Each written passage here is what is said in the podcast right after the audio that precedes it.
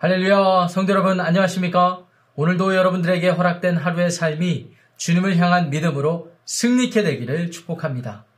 그렇습니다. 우리가 예수 그리스도를 믿는 믿음 안에 거한다면 능치 못할 것이 없는 줄 믿습니다. 사망까지 이겨내신 우리 주 예수 그리스도께서 우리의 생명의 주인 되시기 때문입니다. 그렇기 때문에 여러분들이 처한 상황이 어떠하든지 오직 한 가지 사실, 우리 아버지 하나님께서 모든 것들을 넉넉하게 이길 힘을 주신다는 사실 기억하며 오늘 하루 주님을 믿는 믿음으로 승리하시기를 바랍니다. 우리가 믿는 믿음은 전혀 근거가 없거나 맹목적인 믿음이 아니죠. 말씀으로 이 세상을 창조하신 하나님께서 구원을 약속해 주셨고 그 구원의 약속이 그 말씀대로 성취되어서 십자가에 다시 달리신 예수님, 부활하신 예수님을 통해 우리 가운데 성취된 것 아니겠습니까? 그렇기 때문에 이 땅에 발붙이고 사는 우리들에게 맡겨진 사명이라 한다면 어떠한 어려움이 온다 할지라도 죽음과 사망을 이겨내신 예수 그리스도 그 일을 가능케 하신 하나님을 바라보며 사는 것입니다. 그런 이유에서 그런 의미에서 우리들의 믿음은 맹목적이거나 근거가 없는 신앙이 아니라는 사실입니다. 오늘 어, 다윗의 시라고 표기된 시편 68편을 여러분들과 함께 읽고 묵상하려고 하는데요. 여러분 아시다시피 다윗은 7년 6개월을 유다 지역을 중심으로 왕이 되어 다스렸고 그 이후에 33년은 예루살렘 성에서 이른바 다윗성이라고 하는 그 성에서 이스라엘 전 지역을 왕으로서 다스렸습니다. 다윗이 헤브론 지역, 유다 지역의 왕이었을 때의 일입니다. 당시에 예루살렘 성, 예루살렘 지역은 여부스 민족들, 이방 민족들이 다스리고 있었던 때였습니다. 다윗은 사명감을 가지고 그 성을 군사들과 함께 어, 빼앗으려고 하였습니다. 그때 여부스 민족들이 다윗을 이렇게 비웃었어요. 너희들, 너 다윗 왕 또는 너의 졸개들은 우리 민족들, 여부스 민족들의 소경이나 절름발이들이 싸워도 이길 수 있을 거야. 라는 것입니다. 그런데 다윗은 기분 나빠하지도 않았고 그 사실을 가지고 어, 낙심하지도 않았습니다. 다윗은 오직 하나님만을 악망하는 사람이었고 하나님께서 그에게 승리를 주실 것을 믿었기 때문입니다. 결국 그는 여부스 민족들이 다스리던 예루살렘을 탈환하였고 그곳에 성을 세우게 되는데 그 성을 이름하여 다윗성이라 이름하게 되었죠. 그 이후에 하나님의 성소가 임재하는 곳이라 하여 시온성이라 이름하게 되었습니다. 그런데 질문입니다. 다윗은 그 어떠한 어, 믿음의 근거가 있었기에 이와 같은 용맹스러운 삶의 모습을 보였고 그 결과로 예루살렘 성을 수축하게 되었던 것일까요? 그것은 바로 하나님께서 그와 그의 조상 때부터 해주셨던 약속, 그리고 그 약속이 성취된 사실을 기억, 기억했기 때문입니다. 그래서 제가 그 사실을 기억하며 찬양하고 노래하는 다윗의 시를 한번 봉독해 보겠습니다. 시편 68편 7절부터 18절, 12절, 12구절에 해당하는 구절입니다. 하나님이여 주의 백성 앞에서 앞서 나가사 광야에서 행진하셨을 때에 땅이 진동하며 하늘이 하나님 앞에서 떨어지며 저 신의 산도 하나님 곧 이스라엘의 하나님 앞에서 진동하였나이다. 하나님이여 주께서 흡족한 비를 보내사 주의 기업이 곤핍할 때에 주께서 그것을 견고하게 하셨고 주의 회중을 그 가운데 살게 하셨나이다. 하나님이여 주께서 가난한 자를 위하여 주의 은택을 준비하셨나이다. 주께서 말씀을 주시니 소식을 공포하는 여자들은 큰 무리라. 여러 군데의 왕들이 도망하고 도망하니 집에 있던 여자들도 탈취물을 나누는도다. 너희가 양우리에 누울 때에는 그 날개를 은으로 입히고 그 깃을 황금으로 입힌 비둘기 같도다. 전능하신 이가 왕들을 그 중에서 흩으실 때에는 살몬의 눈이 내림 같도다. 날림 같도다. 바산의 산은 하나님의 산임이여 바산의 산은 높은 산이로다. 너희 높은 산들아 어찌하여 하나님이 계시려 하는 산을 시기하여 보느냐. 진실로 여호와께서 이 산에 영원히 계시리로다. 하나님의 병거는 천천히요 만만이라 주께서 그 중에 계심이 신의 산 성소에 계심 같도다. 주께서 높은 곳으로 오르시며 사로잡은 자들을 취하시고 선물들을 사람들에게서 받으시며 반역자들로부터 받으시니 여호와 하나님이 그들과 함께 계시기 때문이로다. 아멘. 하나님의 말씀입니다. 여러분, 다윗은요, 하나님께서 그의 민족들, 그의 조상들에게 어떠한 일을 베푸셨는지를 분명히 기억했습니다. 그리고 그가 기억한 그 사실을 기초해서 하나님을 향한 믿음을 잃지 않았고, 오히려 그 믿음 따라 승리를 경험하였습니다. 7절, 8절 말씀 제가 다시 읽어보겠습니다. 하나님이여 주의 백성 앞에서 앞서 나가사 광야에서 행진하셨을 때에 땅이 진동하며 하늘이 하나님 앞에서 떨어지며 저 신의 산도 하나님 곧 이스라엘의 하나님 앞에서 진동하였나이다. 이스라엘 백성들이 애굽에서 오랜 노예 생활을 마치고 하나님의 은혜로 전적인 하나님의 은혜로 출애굽하여서 광야 생활을 할 때 일이죠. 하나님의 보호하심이 있었고 인도하심이 있었습니다. 그 결과로 신의 산에 당도하게 됐을 뿐만 아니라 그 백성들이 죽지 않고 그 광야 생활을 버티게 하셨고 행진하게 하셨죠. 그래서 9절, 10절 말씀 보시면은 하나님께서 그 광야 생활 중에서라도 흡족한 비를 내려주시고 은혜를 베푸시고 또 곰핍할 때 모든 것을 채우셨다라고 말씀하십니다. 가난한 자들의 모든 필요를 채우셨다고도 말씀해 주십니다. 이것을 전쟁으로 비유하자면 이제 11절부터 13절까지 보면 전쟁이 전쟁의 결과는 항상 이 큰 탈취물들이 남게 되죠. 이른바 전리품들입니다. 자, 전리품들은 승리자들만 어, 가질 수 있는 특권이 있습니다. 하나님께서 나약하고 나약한 노예 생활에 찌든 백성들을 광야로 인도하셨을 때에 가나안 땅으로 인도하셨을 뿐만 아니라 그 가나안 땅에서 전쟁에서 승리케 하시고 그 승리했을 때에 여러 탈취물들 전리품들을 나누게 하신 거예요. 이건 전적인 하나님의 은혜입니다. 여러분 그렇습니다. 우리가 하루하루 사는데 하나님의 은혜 없이 여기까지 왔다고 생각하시면 안 됩니다. 하나님의 보호하심이 있었고 하나님이 선하게 인도해 주셨기 때문에 또 그 결과로 나타난 많은 물질적인 환경들은 다 하나님의 은혜가 아니면 가능하지 않았다라는 고백이 있어야 할 것입니다. 그런 면에서 보면 여기까지 우리가 숨 쉬고 이 땅에 발붙이고 살 수 있는 것 자체가 하나님께서 우리에게 부여하신 허락하신 승리가 아니면 무엇이겠습니까? 여러분들의 삶이 곤고하고 어렵다 할지라도 여기까지 인도해 주신 하나님의 승리만을 기억하며 오늘의 모든 어려움을 이겨내시기를 바랍니다. 14절, 15절 말씀 보시면은요. 하나님께서 해주신 일들을 찬양합니다.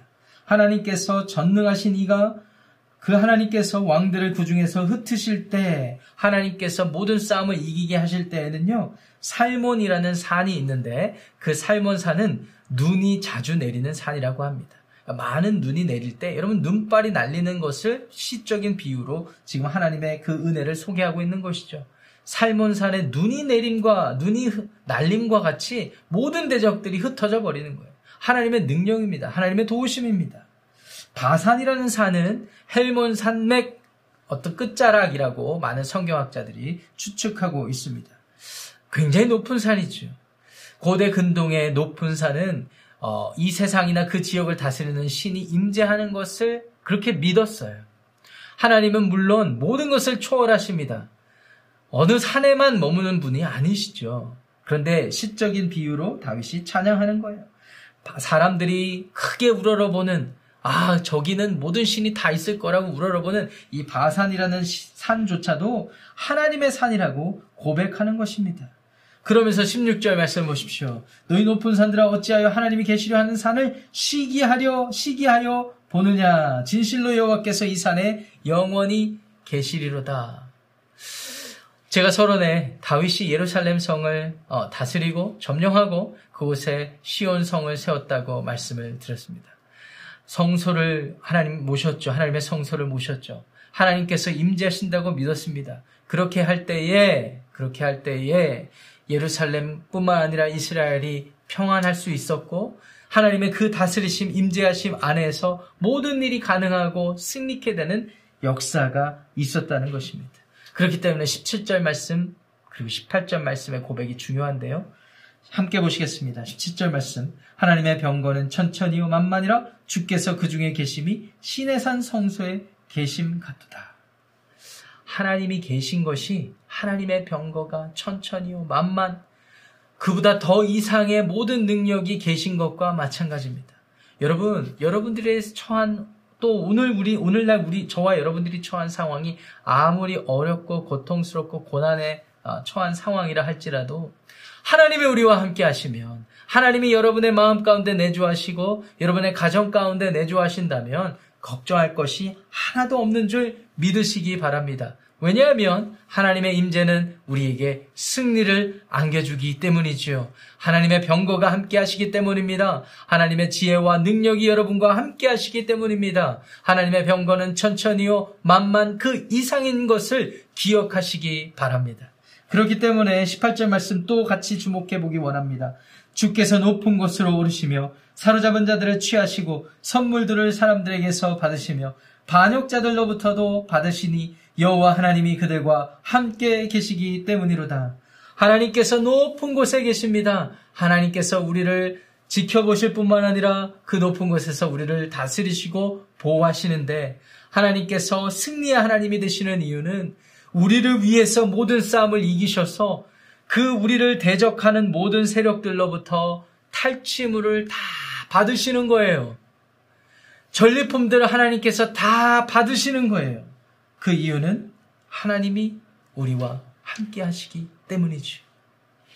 우리 주 예수 그리스도께서 십자가에 죽으신 사건을 기억하길 원합니다. 하나님께서 독생자 예수 그리스도를 우리 가운데 보내주셨던 이유는 죽음을 피할 수 없고 사망 앞에 여지없이 무너져 내리는 하염없이 무너져 내릴 수밖에 없는 비참한 우리의 존재 가운데 하나님께서 승리를 주시기 위함이었습니다.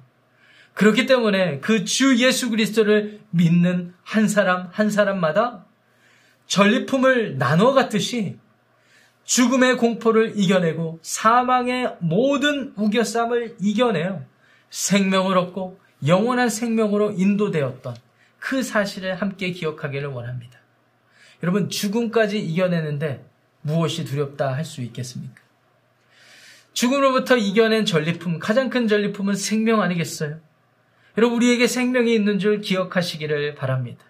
그 하나님의 능력이, 그 하나님의 임재가 우리 가운데 있다면 우리는 승리할 줄 믿습니다. 사도 바울이, 사도 바울이 이 18절 말씀을 어떻게 풀이했는지도 굉장히 중요한데요. 이것을 오늘 말씀 묵상에 적용으로 삼고 마치도록 하겠습니다. 에베소서 4장 8절 말씀 보시면은요. 제가 읽어보겠습니다. 그가 위로 올라가실 때에 사로잡혔던 자들을 사로잡으시고 사람들에게 선물을 주셨다 하였도다. 사도 바울은 지금 시편 68편 18편을 인용하면서 어떠한 사실을 강조하고 계셔요. 분명 우리가 함께 봉독한 나누었던 시편 68편 18절에서는 하나님이 모든 전리품을 받으셨다라고 했는데 사도 바울은 그 말씀을 영적인 의미를 부여해서 우리에게 이렇게 해석해 주고 계십니다. 하나님이 사로잡혔던 자들을 사로잡으시고 사람들에게 선물을 주셨대요. 하나님이 우리에게 선물을 주셨어요. 전리품, 탈취품을 시편 기자는 다윗은 받았다. 하나님께서 받으셔야만 했다 라고 기록했는데 하나님께서 우리에게 선물로 나누어 주셨대요. 여러분 그 선물이 무엇입니까? 하나님의 생명, 예수 그리스도로 인한 생명, 영생인 것을 믿으시기 바랍니다. 두 번째 그 선물은 무엇입니까? 이 땅에 우리가 각각 부름받은 자리가 있어요.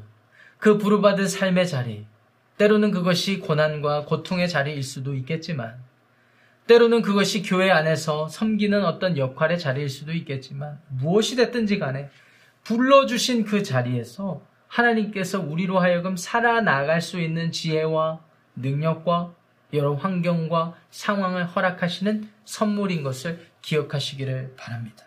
하나님께서 그 선물을 오늘도 우리에게 허락하셨습니다. 그렇기 때문에 여러분, 믿음으로 하루 승리할 수 있지 않겠습니까? 하나님만을 전적으로 의지하시고 여러분에게 생명, 전리품, 탈취물들을 나눠주셨던, 선물로 나눠주셨던 그 아버지 하나님, 전능하신 하나님 한 분 의지하며 기도하며 믿음으로 승리하는 복된 하루 되시기를 축원합니다. 오늘 말씀을 생각하면서 같이 기도하길 원하는데요. 간단합니다. 먼저 이렇게 기도할까요? 하나님, 그렇습니다. 예수 그리스도의 십자가 죽음과 부활 사건을 기억하며 우리에게 허락된 하나님의 선물 영생과 이 땅에서의 생명을 기억합니다. 하나님, 우리의 상황이 어렵다 할지라도 믿음으로 승리케 하여 주시옵소서. 하나님께 부르짖겠습니다. 두 번째 기도 제목입니다. Together in Christ. 우리 지구촌 교회 권속들 성도들을 위해 서로 중보하겠습니다. 우리 지구촌 교회 성도들 모든 성도들이 하나님을 위하여 이웃을 위하여 교회를 위하여 세상을 위하여 나가서 섬기는 그들을 사랑하고 하나님의 마음으로 섬기는 하나님의 백성들 되게 하옵소서 이렇게 서로가 서로를 중보하고 제가 기도함으로 오늘 하루 시작하겠습니다. 기도합니다. 아버지 하나님 감사합니다.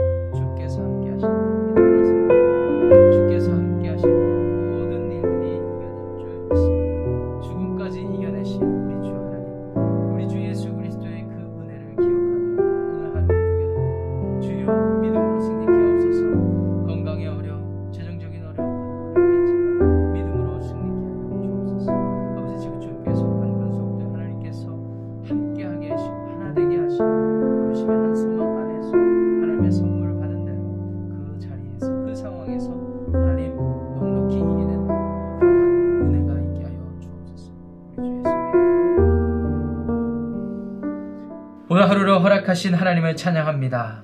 그리고 우리에게 승리를 허락하신 주님을 기억합니다. 주님 그렇습니다. 죽음을 이겨내신 우리 주 예수 그리스도의 승리가 우리 가운데 있습니다. 이 주님을 믿는 믿음을 가지고 오늘 우리의 삶이 어떠한 어려움에 처한다 할지라도 믿음으로 이겨낼 수 있는 우리 모두가 되게 하여 주옵소서. 아버지 하나님, Together in Christ, 우리 워싱턴 지구촌 교회에 속한 모든 하나님의 자녀들을 위해 기도합니다. 우리가 하나님을 기억하고 하나님의 은혜를 따라 서로 하나님을 섬기고 함께 하나님의 교회를 세워가고 또 함께 더불어 모든 나라와 민족 세상과 이웃을 섬기는데 부족함 없게 하여 주시옵소서. 오늘 하루 주의 은혜를 따라 시작하오니 주의 성령께서 우리의 삶을 다스려 주시옵소서. 예수 그리스도 이름으로 축복하며 기도합니다. 아멘.